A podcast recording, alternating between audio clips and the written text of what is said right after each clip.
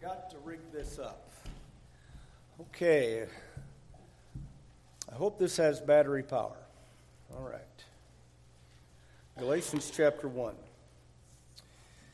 I'm going to need a couple volunteers, actually three, and so how about, uh, how about we just uh, draft you? So, uh, Nathan, uh, Jason, and Jared, in a little bit, I need you to, to do something that's really going to be exciting. It's going to be fun.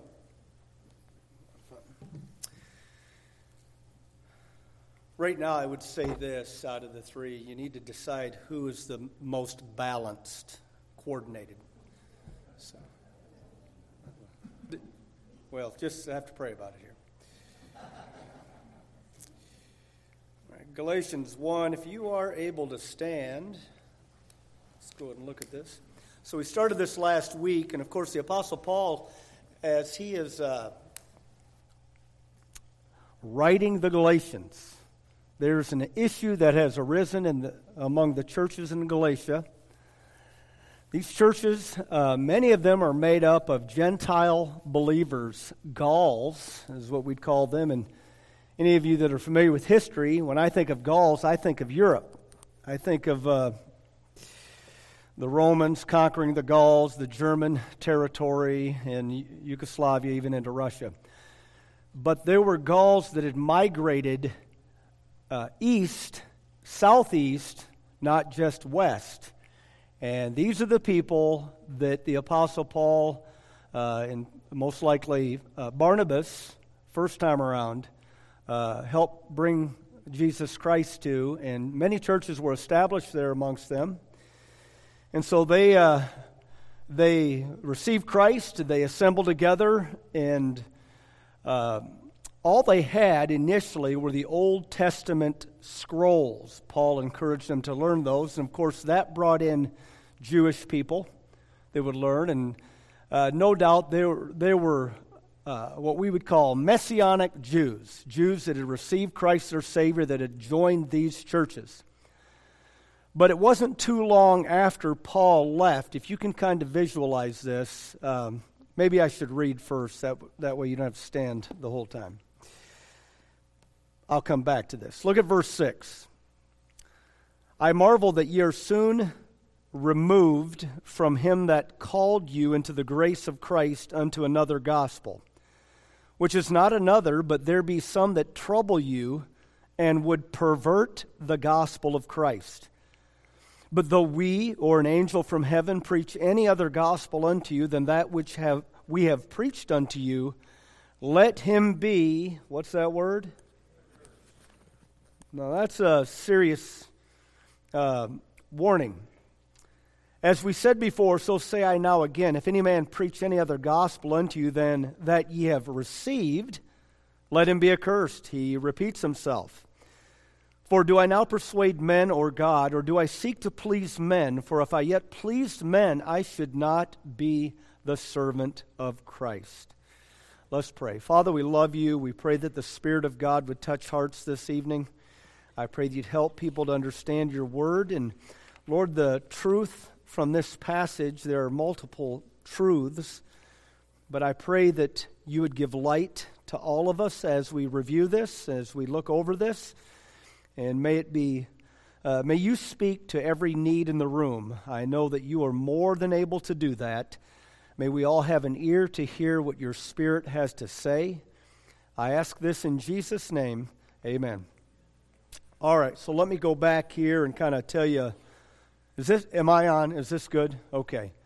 So if you can visualize the apostle Paul going he and Barnabas going into this region we'll call Gaul, uh, Lystra, southern Asia, uh, in reaching these barbarians, Scythians, and and such with the gospel, and they, I mean, this news that they could be redeemed from an eternal hell. They are, their own consciences bore witness with their sin, let alone Paul preaching the truth. And when they heard that there was a means of salvation through this man named Jesus Christ, they latched on. And guess what? When they called on Christ, he received them. It's a beautiful thing, it's a mutual thing. When you look to Christ, uh, He's already been looking at you. And when you reach out to Christ, believe me, friend, He's got a hold of you. And when your grip gets weak after that, His never gets weak. He said, You're in my hands, I'm in the Father's hands, and no man can pluck you out of my hand. Psalms 37, 23, 24. Many of you are familiar with it. We sing it. The steps of a good man are ordered by the Lord, and he delighteth in his way. And though he fall, he shall not be utterly cast down, for the Lord upholdeth him with his hand. It's a beautiful psalm because we're not good because we never fall. That's not the thing. The very psalm itself says, uh, the good, steps of a good man are ordered by the Lord, but though he fall, he shall not be utterly cast down. Well, what made him good? It wasn't his own righteousness, it was his faith in the justifier. Now, back in the Old Testament, they looked to the cross, they looked forward to the cross, we look backward to the cross. But it was the same redeeming plan for all man. And so these Gauls had received Christ, and Paul uh, set them up in assemblies in different locations and encouraged them to meet together on a regular basis. That they're called churches the Galatia, churches of Galatia. Those are local churches, okay, where groups of believers gather together. This is God's plan. He encouraged them to assemble together on a regular basis to keep each other encouraged, to learn the Word of God, to share prayer requests, and serve the Lord and be witnesses. Okay, that's what the purpose was. And so he encourages them. And so Paul sets church after church after church up, and then they move on. He'd made a visit, a return visit. He noticed a few things that weren't right, but he, I'm sure when he was there, he took care of it. But when he leaves them, he gets word that some Jewish so called believers had come in, and basically, well, they came in and they agreed with what Paul said to a degree. But they said that's not enough. And they also undermined Paul's apostleship because Paul wasn't one of the original. And they tried to undermine that. That's why Paul is so direct here. It's interesting because uh, typically in the letters that Paul wrote, he gives a salutation and then he gives thanks for what these churches are doing or what he knows about them. Not so with Galatia. Not so with the churches in Galatia. He immediately uh, gets to the issue at hand. He immediately deals with the problem. It is on his heart. So, we're going to jump into this. Uh, let's see if I can make this thing work. If not, you'll have to operate it from back there. Well, look there. It does. Okay, so, by the way, don't get used to me doing this. Don't get used to me doing this. All right. Every now and then I have time to do this extra work, and Shannon, praise the Lord, puts it up there. But uh, I need liberty to not have to do this now and then, too. All right. so, verse 6, look closely. I marvel that ye are so soon removed from him that called you into the grace of Christ unto another gospel. We're going to look at the surprising departure. And I'll tell you something else surprising. I alliterated all of this. That is going to be surprising to you. I, Bree, I did it just because you're here. Just, yeah. I obliterated all of this, okay? Now, Paul immediately, his, his response, right after he gives them this salutation of who he's with, and uh, he lets them know, I, I marvel, I'm surprised. The word marvel there means surprised. I am absolutely surprised. That's a little more uh, emphasis there. I marvel that you only see that word marvel a few times in the Bible. Jesus marveled on two different occasions once when there was great faith, once uh, when there was so little faith and he expected more. But Paul marvels for a couple reasons here. Uh, it's surprising because of how soon they remove themselves. Now, this could, this could uh, imply how soon they removed themselves after Paul's departure, how soon they removed themselves after they heard the gospel of Jesus Christ and received it, or how soon they removed themselves after these people from Jerusalem showed up and decided to give them more to the story of salvation. Could be all three of those things, but that final point, I believe, is a definite. Paul is shocked. They were in a good place, in a safe place, in a secure place spiritually, and they have left that location. And I'll explain here. It's, he marvels, he says, I marvel that you're so soon removed from him that called you into the grace of Christ unto another gospel. It is surprising because of who and what they left. left. Uh, did you catch that? I marvel that you're so soon removed from not what, but him. Did y'all catch that? Well, that's important because that's Jesus Christ. They don't even realize it. And I'm here to tell you, ladies and gentlemen, people, I mean good people, I'm going to give them the benefit of the. We can rem- be removed from fellowship, not relationship if you're saved, but fellowship with Christ and not even be mindful of it. But see, we are known by our fruit. Hello? And where does our fruit display itself? Through our words and our behavior. Right? That's where our fruit displays itself most often. And so, Paul is absolutely surprised at how soon they remove themselves and of whom they remove themselves from the one that called them into this grace. Now, next, look at verse 7. Why did they remove themselves? He, he says this.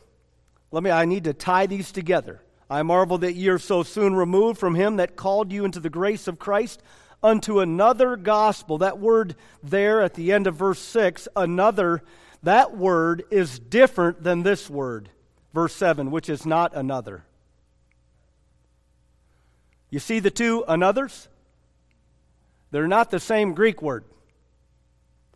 So, the first another means strange. It, it not just different, but opposing. Kind of like from light to darkness. Kind of like from strength to weakness. Kind of like from stability to insecurity. Okay, that's what we're talking about there. Uh, kind, kind of like from human to alien. Okay? All right, so the other another that would be like, uh, it's similar, but different. It's not Coke, but it's Pepsi. Something like that. But Paul says, which is not another, but there be some that trouble you and would pervert the gospel of Christ. So, this strange doctrine, let me explain this. So, uh, in order to understand the strange doctrine, you've got to understand the true gospel, and it has two aspects. And these are the two aspects of the true gospel. The true gospel has the aspect of the facts.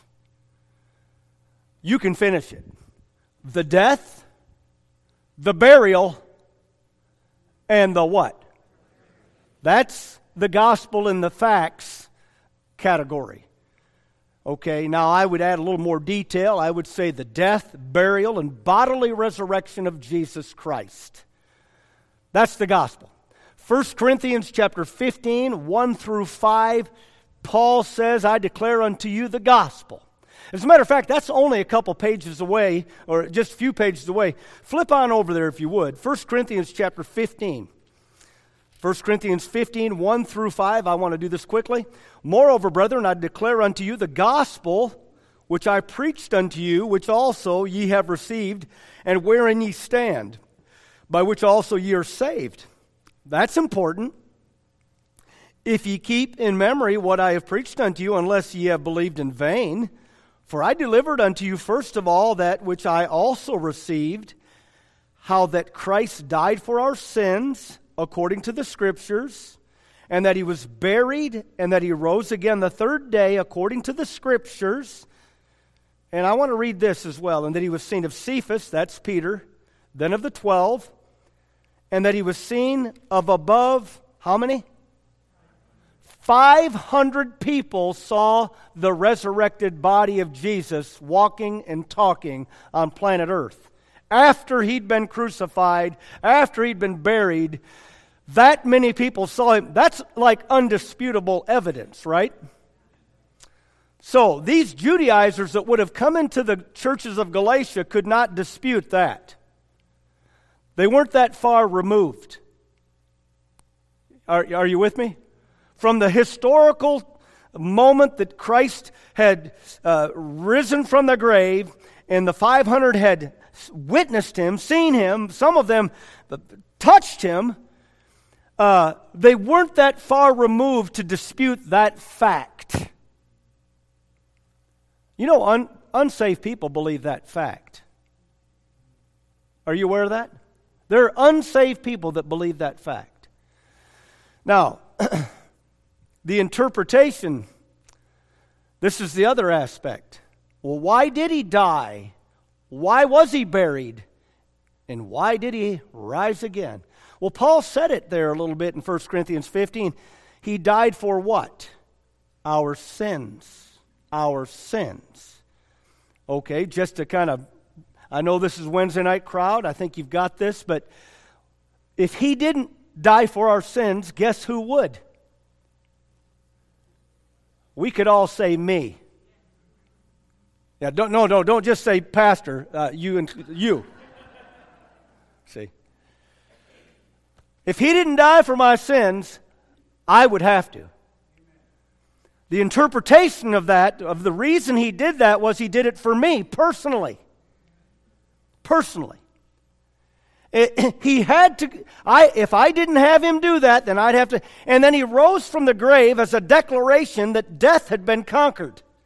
If he never rose, there would have never been any proof, at least to the, those that were living. Well, did he die for us or not? I don't know. Where'd he go? I don't know. He's gone. But he up from the grave, he arose with a mighty triumph for his foes. He arose a victor of the dark domain, and he lives forever in my heart to reign. Now, the, he did that to declare that death has been conquered. Sins have been paid in full. And then he would tell the disciples, as I have done, so you need to do in regards to teaching and preaching the gospel. Go ye into all the world and preach the gospel. This message, what I just did. But people need to understand why, because they need a Savior. But good news, the word gospel means good news. And it's only good news if you if it's free. That's what makes it good news. And so, this is a strange, another gospel Paul said, which is really not another, because it's no gospel at all if it's up to you to get to heaven. Oh, no. The strange doctrine. the reason Paul calls their teaching a strange gospel is because it calls for them to put confidence in their flesh along with the finished work of Christ. Think about that. There are churches in our town that do that. There are churches all over the country that do that. We call it works plus faith salvation. But let's just cut to the chase and be honest. If you add works to faith, it's no longer just faith, it's works. Well, well, what percentage? Well, like 50 50. Really? We're going to nip that in the bud here in a moment. It removes them from security to insecurity, from truth to error, from Jesus to their flesh in regards to their dependency. We cannot place our dependency on two things that are separating. Here we go. Uh, Brother Jared, Brother Jason, and Brother Nathan. Come on up here. All right. Yeah, two chairs, two chairs. We need two chairs. Who can handle falling? Jump up there. Okay. Okay, so you can face the crowd. All right. We're going to call Jared uh, Grace. And we're going to call Nathan the Law. In order what, what uh, these people were doing in these churches, they were saying, so Paul got them here initially. He said, This is what you, you need to put all your faith on Jesus. On Christ, the solid rock, I stand. All other ground is sinking sand. But these people came in and said, Oh, no, no, no, no, no, no. You need the law. And by the way, grace does not diminish the purpose of the law. No, no. The law is. It, it, just because we have grace does not, God didn't say, well, we don't need the law anymore and just get rid of it. Are you kidding me? We need the law because it's a schoolmaster to bring us to Christ. And then it's a means of us that are saved to identify ourselves. But it is never a means for us to earn our way to salvation. I don't need to say that again. But these Judaizers came in and they said, uh, oh, You need to put your other foot over there. Because we believe in the facts that Jesus Christ died, was buried, and rose again. Right here, we believe that. But you know, we're, we're the chosen people. And uh, you need to obey this. Because, it, you know, the law came from us. And so what happens, because in order to do that, you have to depend upon the ability of your flesh to keep the law. How many of you discovered that's kind of hard? Yeah, that's kind of hard. Here's a, here's a visual, obvious reason that we can't do both. If you will slowly, slowly pull the chairs apart. Okay, pause, pause.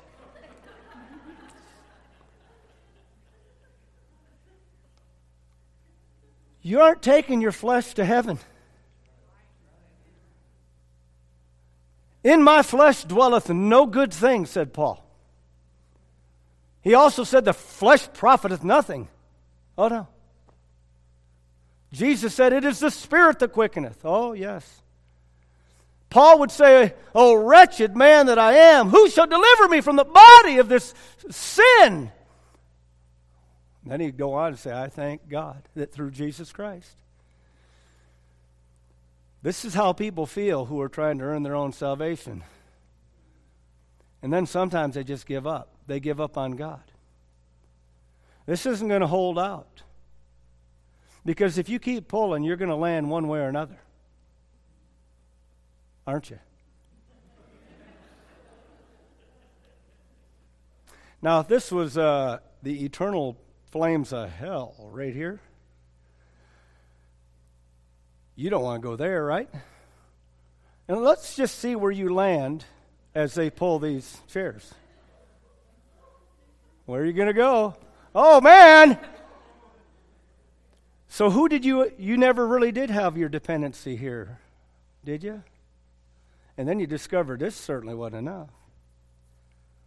I'm here to tell you, ladies and gentlemen, there are a lot of people going to die and go to hell who think they can earn some of it, and yet they'll tell you, Yeah, I believe Jesus died for me.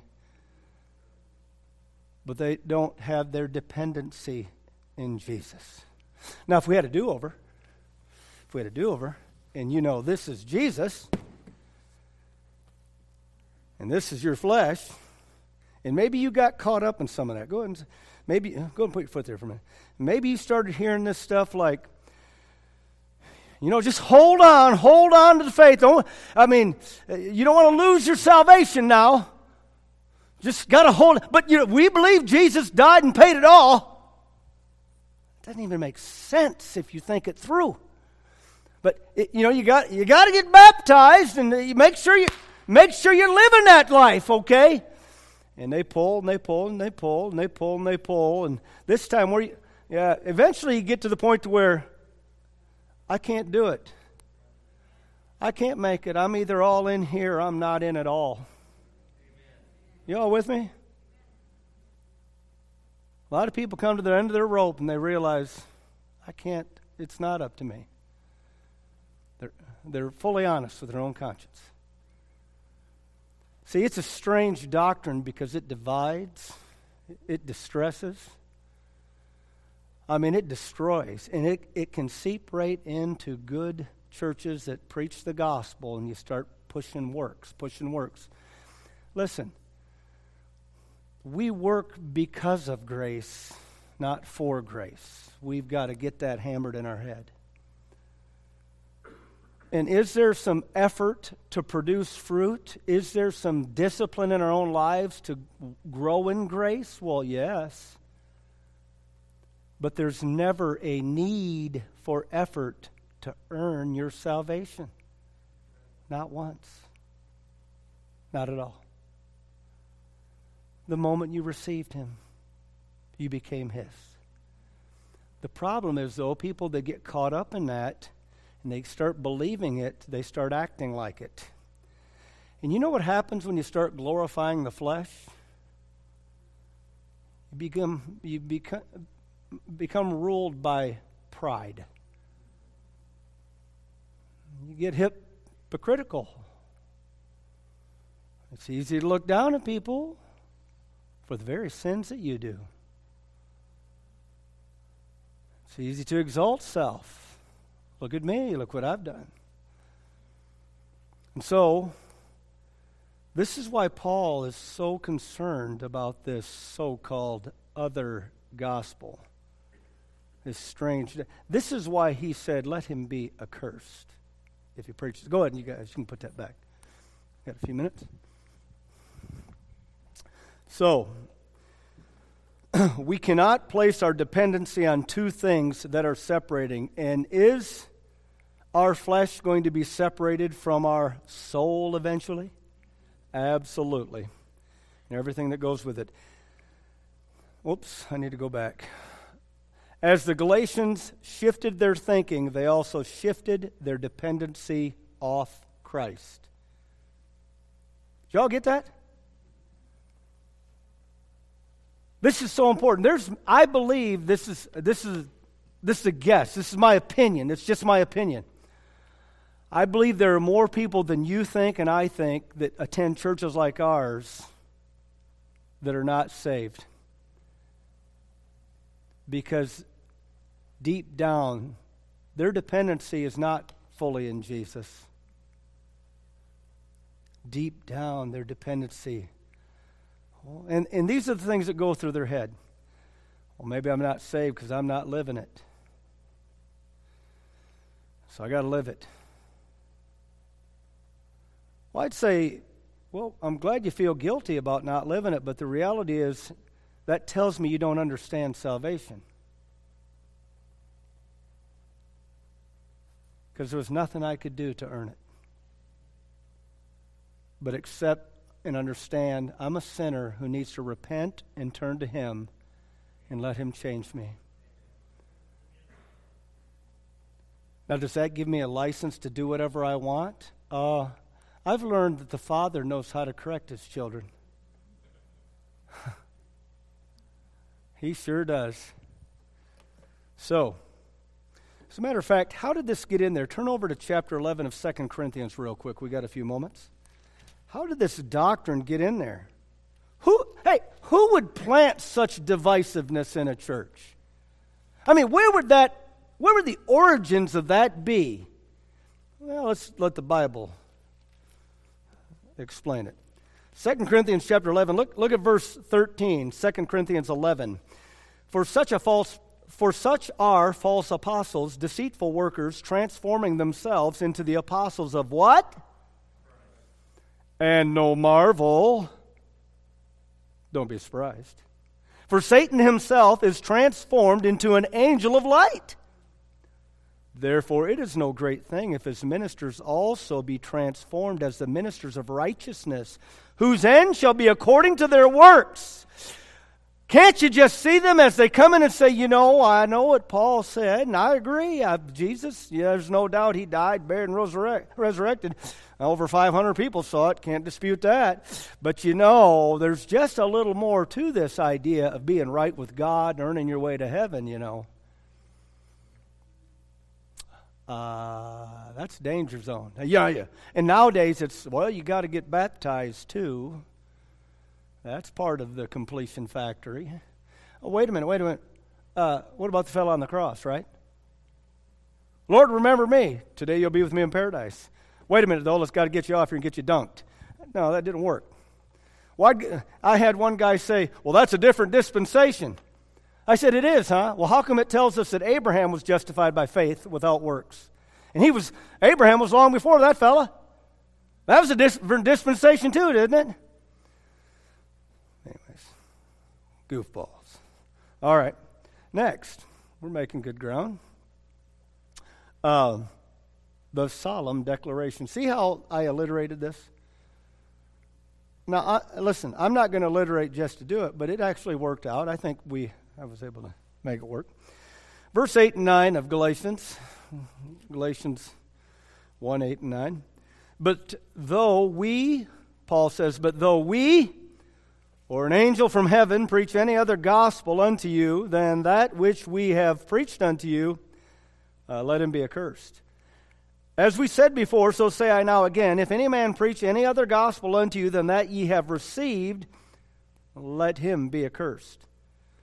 I mean, there's twice, right at the get go, right in the beginning of the letter, Paul says, let him be accursed. You know what that word means? This means let him die. How many of you remember the story where Jesus and the disciples are walking into the Jerusalem just outside the temple? Jesus, the Bible says, was hungry. He saw a fig tree, and as he approached it, there was no fruit on it, leaves only. What did he do to that fig tree? He cursed it. They went out in the temple. When they came out, what did that fig tree look like? It had wilted, it was dying. That's what Paul's saying. That's pretty heavy duty warning for false teaching. Every preacher, every teacher needs to be mindful of that. And how do, how do we get mindful of that? Well, we better be sure about our own, our own salvation. We need to have this grasp, understanding of uh, the distinction between uh, grace and works, or faith and works, or grace and the law. To understand, we are saved by grace through faith, not of ourselves. It is the gift of God, not of works, lest any man should boast. Man, that sounds like a Bible verse. I mean, not by works of righteousness, which we have done, but according to his mercy, he saved us. That sounds like a Bible verse in Titus 3 5. It's because all over God's Word, the New Testament clarifies the plan of salvation. Uh, you know what, though? Turn over to Romans chapter 4 real quick here. You got a moment? Romans 4. I mean, we're near the end. I don't have a whole lot of exciting stuff coming up, so I might as well hang out here for a little bit. Romans 4 5. I'm teasing. Look at Romans 4. Look at verse 5. Romans 4, verse 5. But to him that worketh not, but believeth on him that justifieth the ungodly. Wait a minute, who's that? Who justifies the ungodly? Anybody want to guess? It's all right. If you say Jesus, you've always got a good chance of being right. Y'all agree? That's exactly who it is. But to him that worketh not, but believeth on him that justifieth the ungodly, his faith is counted. His faith is counted for what? It didn't say his works. His faith. His faith. Okay, we read on. Look at verse uh, 6. Even as David also describeth the blessedness of the man unto whom God imputeth righteousness without works. Imputeth means to put to one's account. You mean God would put righteousness to somebody's account without them having to work for it? That's what the scripture says. How does that happen? When you put faith in Jesus, understanding you're a sinner and you, you can't make it without Him, God puts it on your account. He fills up your debt column with the righteousness of Christ. Verse 7 Blessed is the man to whom the Lord will not impute sin. Whoa. Well, how do I get on that ticket? How do I get in that boat? Well, the same way. You, Jesus. Jesus. The death, burial, and resurrection. Jesus paid it all. And all to him I owe. Sin hath left a crimson stain, but Jesus washed it white as snow. All right? So, the solemn declaration, that's pretty serious. You know why? It's serious because if they allow that stuff in, people die and go to hell with the wrong message. Because people put their dependency in the wrong thing. Yeah, but I believe in Jesus, and you're putting your dependency in your works to get you to heaven, though? Hello? That sends people to hell more so than alcohol, adultery, and lying would ever send people to hell. And those things are wrong, those things are destructive. But what sends a person to hell is where your dependency is. Is it in Jesus Christ? Or is it in you? Well, you know, I'm trusting the Pope. that's ridiculous. he's going to be dead and gone. They're going to have another one. He's going to change things up and add some things. No, no.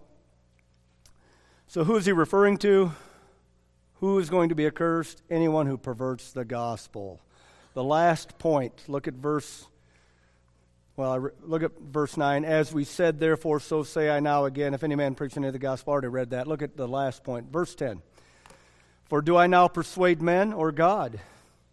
Or do I seek to please men? For if I yet please men, I should not be the servant of Christ. This is just a powerful passage of Scripture that could be a sermon all on its own, but I want to go through the book of Galatians and I want to keep it connected. So, why does Paul say this here?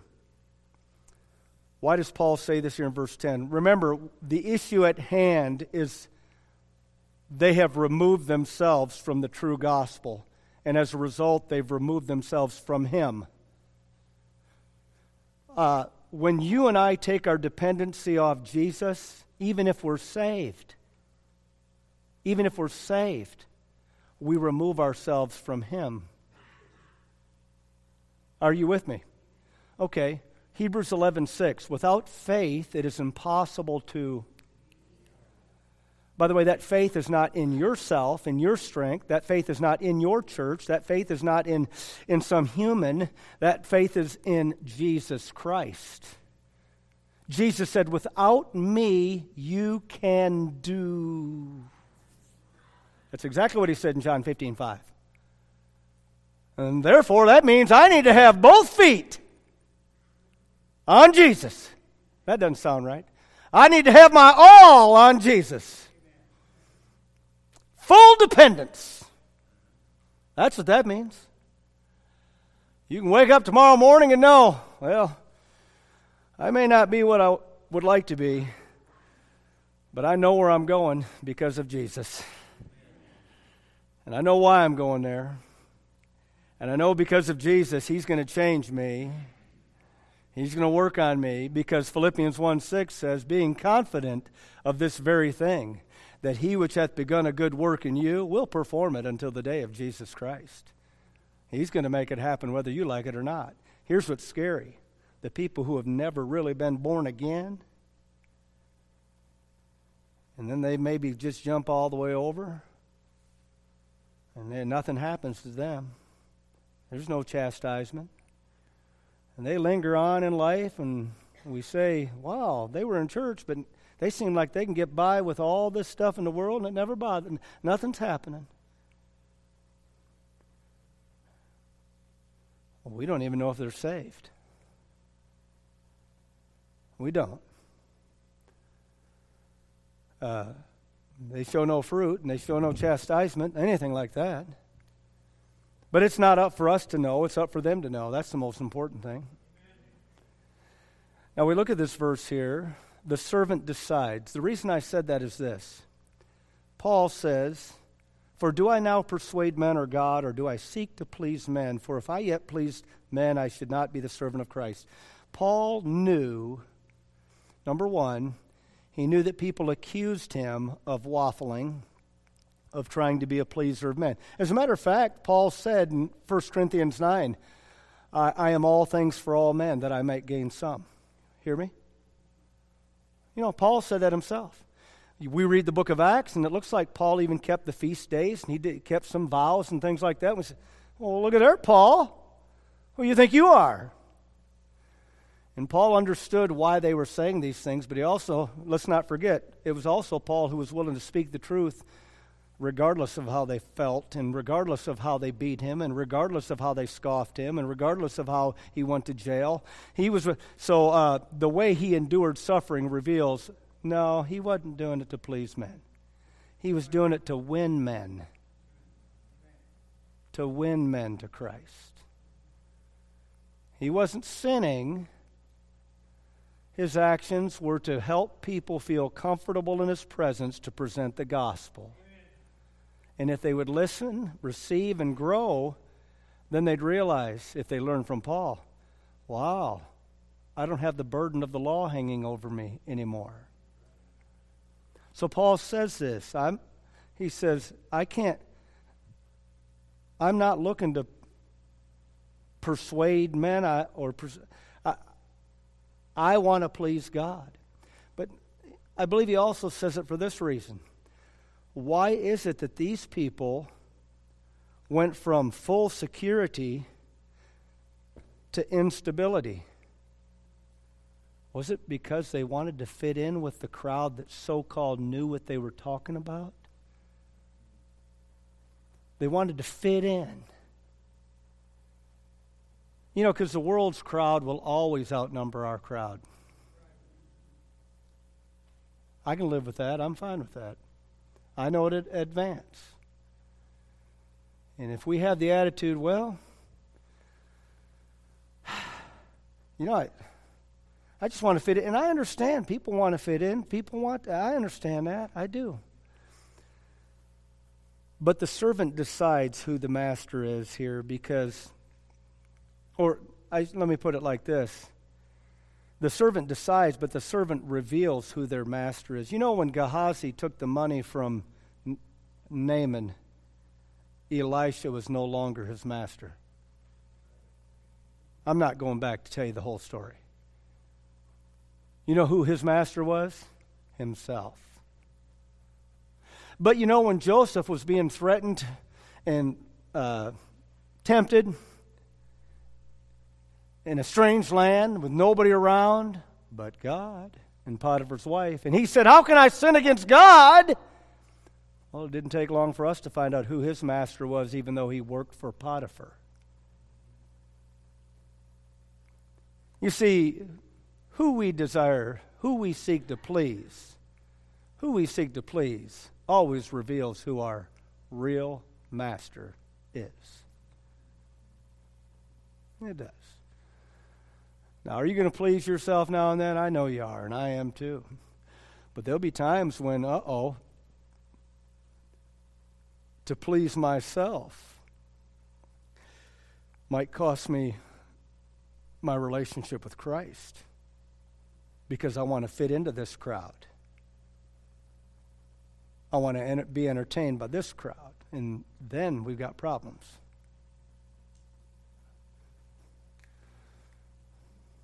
Y'all got that? We can wrap it up then. Lord, may you bless the service. Thank you for the Word of God. Thank you for your grace. I pray that your Spirit would help us, Lord God, to be mindful of where our dependency truly is, to understand the need to grow in grace, to work not for our salvation but to work to present our salvation to others. You said in your word in Philippians 2 to work out our own salvation, not work for. We can't work out that which is not in us. But there is some labor in walking with you, honoring you, just as there is labor involved in developing relationships with other people. And yet we're grateful, Lord, that we can be saved by your your grace and kept by your hand. May you bless this invitation with our heads bowed and eyes closed. If this evening maybe the Lord spoke to your heart and you just say, Pray for me, preacher. I, have got some things on my heart and I just ask for prayer. I, I, I'd like to pray for you. Anybody like that? God bless you. God bless you. Lord bless the folks that have raised their hands. Encourage them. I ask this in Jesus' name. Amen. Brother Brian, come on up.